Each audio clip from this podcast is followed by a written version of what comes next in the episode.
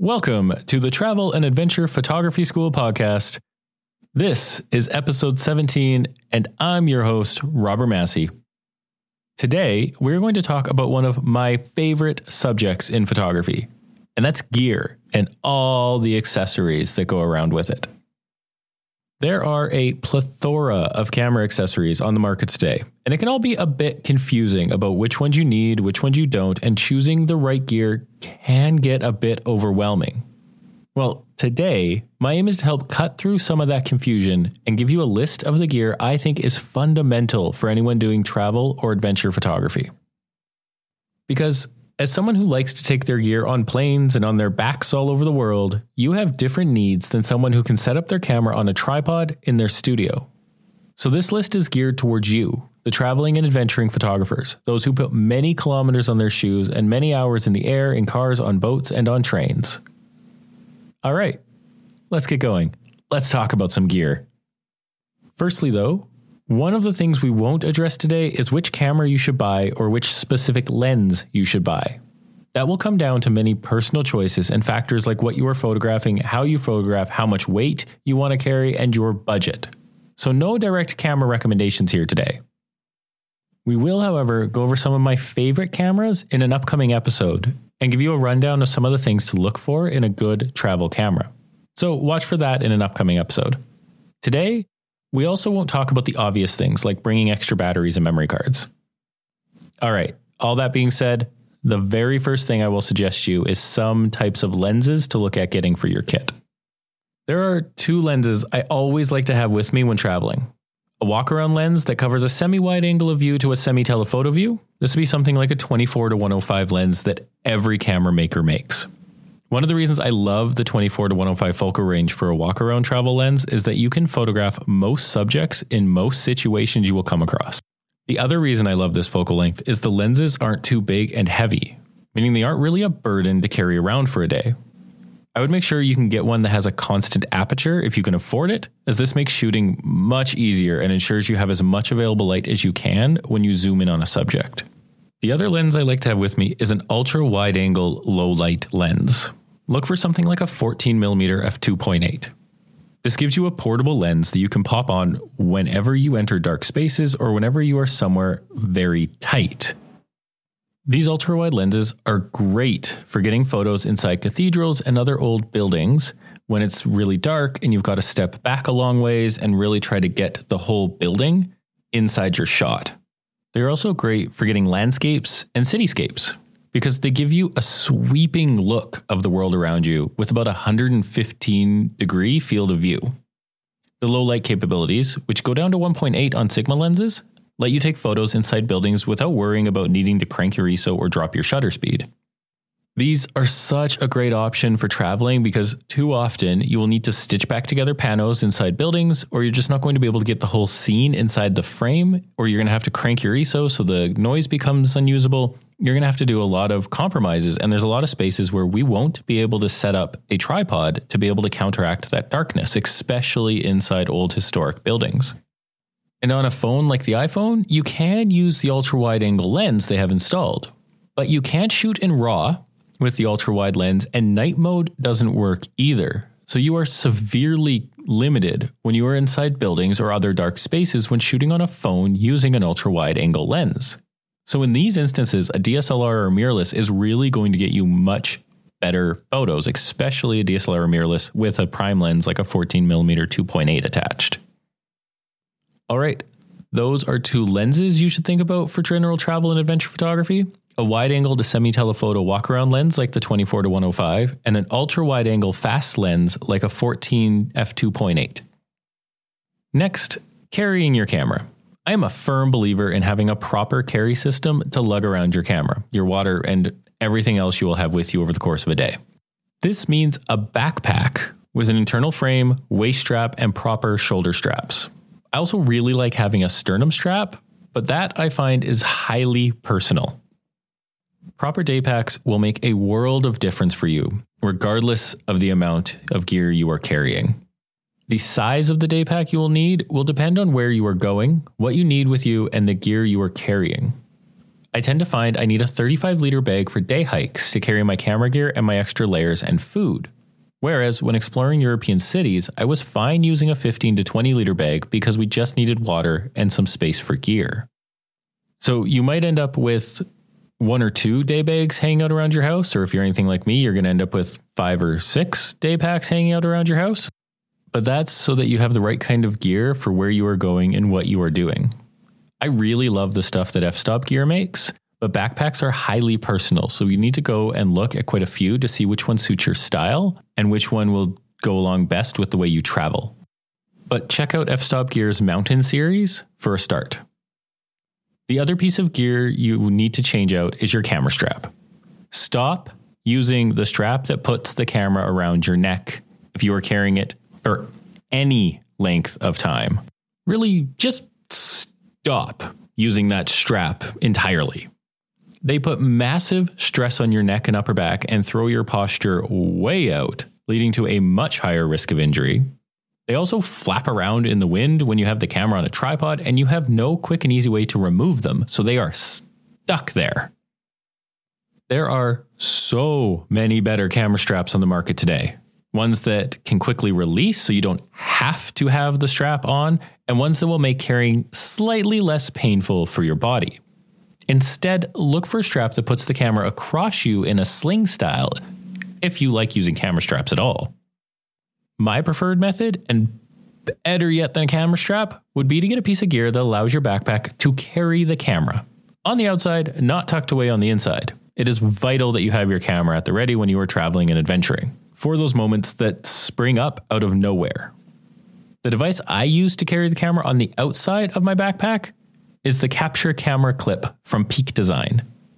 This little clip can go onto your belt or your backpack straps and allows you to drop the camera into it to carry it.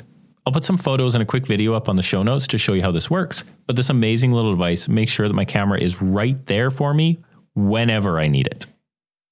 The capture camera clip redistributes the weight of that camera into the carrying system on the backpack and not around my neck and around the other joints on my body, and really has helped save so many hours of pain and probably chiropractic visits for me at this point. So I am a huge proponent of getting one of these little clips. So that's your two pieces of carry gear a proper backpack with proper back support and weight distribution, as well as a peak design capture camera clip, so you don't have to keep using a strap that throws your body out of whack. Now, onto some of my favorite accessories. First accessory a tripod. I've talked lots about tripods on this podcast already, so I won't stick too long here, but it's essential for you to be able to capture certain types of photos. Like most of those amazing sunsets and sunrises and lots of those gorgeous cityscapes we drool at on Instagram, Tripods. Currently, I use a lightweight and tiny Vanguard VEO. It comes up to about five and a half feet and folds down to be about two feet tall. It's a great tripod for carrying around when you need a bit of versatility in what you are doing and what you are composing. One of the other tripods I use quite frequently is the Joby GorillaPod. These small, bendable tripods are great for taking shots in tight spaces and for being able to set up on bridge railings and on small rocks. Finally, there is a new tripod on the market that I love the looks of. I don't own it just yet, but I will. It's the Peak Design Travel Tripod. Peak Design redesigned the way tripod legs function. So instead of round tubes with empty spaces between them, the legs are all folded together into a nice tight package, saving you quite a bit of space. They have also made it about the size of a 1 liter Nalgene water bottle when it is folded down fully, so super easy to carry around. They've also changed how the tripod head works, so you have less knobs to figure out, and it looks amazing. We'll put up a link to all of these tripods for you to be able to check out in the show notes. All right, second accessory a polarizing filter. Circular polarizers are filters that mount to the front of a lens. They allow you to reduce reflections in water and on glass and make the sky more or less blue. They are a fantastic resource for doing street photography while traveling because of the ability to reduce reflections, allowing you to more easily take photos on the other side of the glass. Third accessory a neutral density filter. Neutral density filters, also known as ND filters, are dark filters you put on your lens, typically on the front, that block light from entering your camera. This allows you to decrease your shutter speed and drag out the way time and light enters your camera. They come in a variety of strengths, but are typically talked about in terms of stops of light that they block. You can get them in strengths to block everything from a half stop of light up to 10 stops or more. I've seen them go up to 22 stops of light at this point.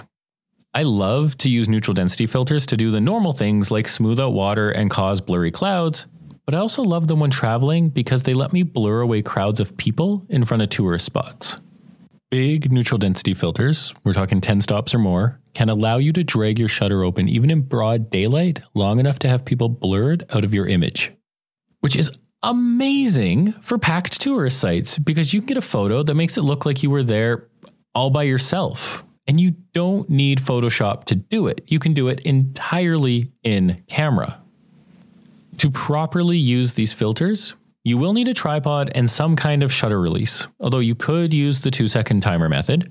There are a number of different styles available, from screw on mount ones that go on your filter threads on a lens to square ones that go on a filter mount. I currently use square filters made by San Francisco based Breakthrough Photography, and I love them. One of the big things to watch out for with filters is getting cheap ones.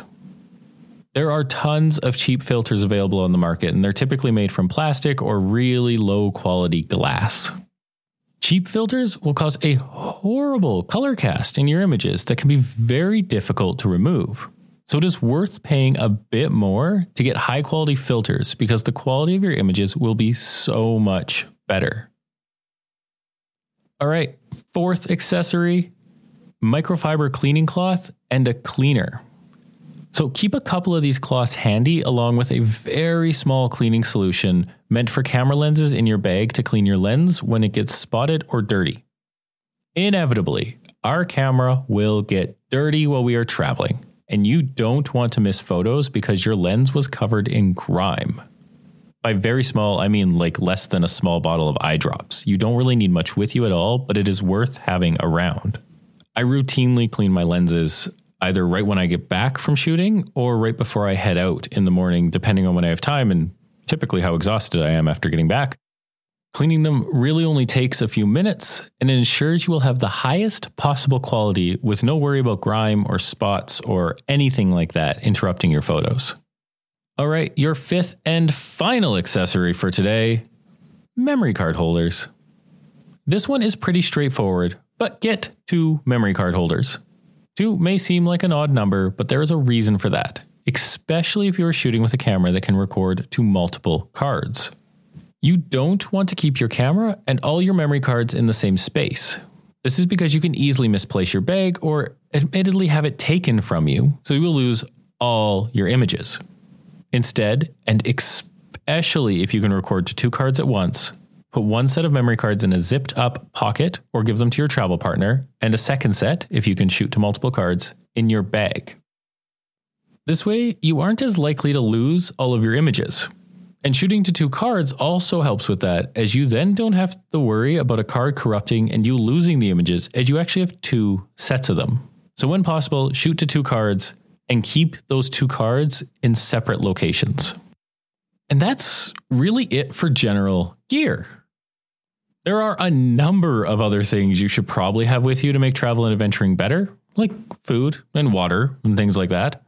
But that's for another podcast entirely.